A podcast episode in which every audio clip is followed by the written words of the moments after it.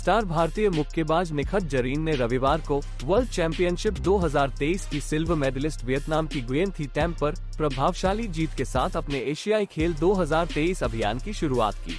निखत ने 5-0 से जीत के साथ महिलाओं के 50 किलोग्राम वर्ग के प्री क्वार्टर फाइनल में प्रवेश कर लिया, जहाँ उनका मुकाबला दक्षिण कोरिया की चोरोग बाग से होगा।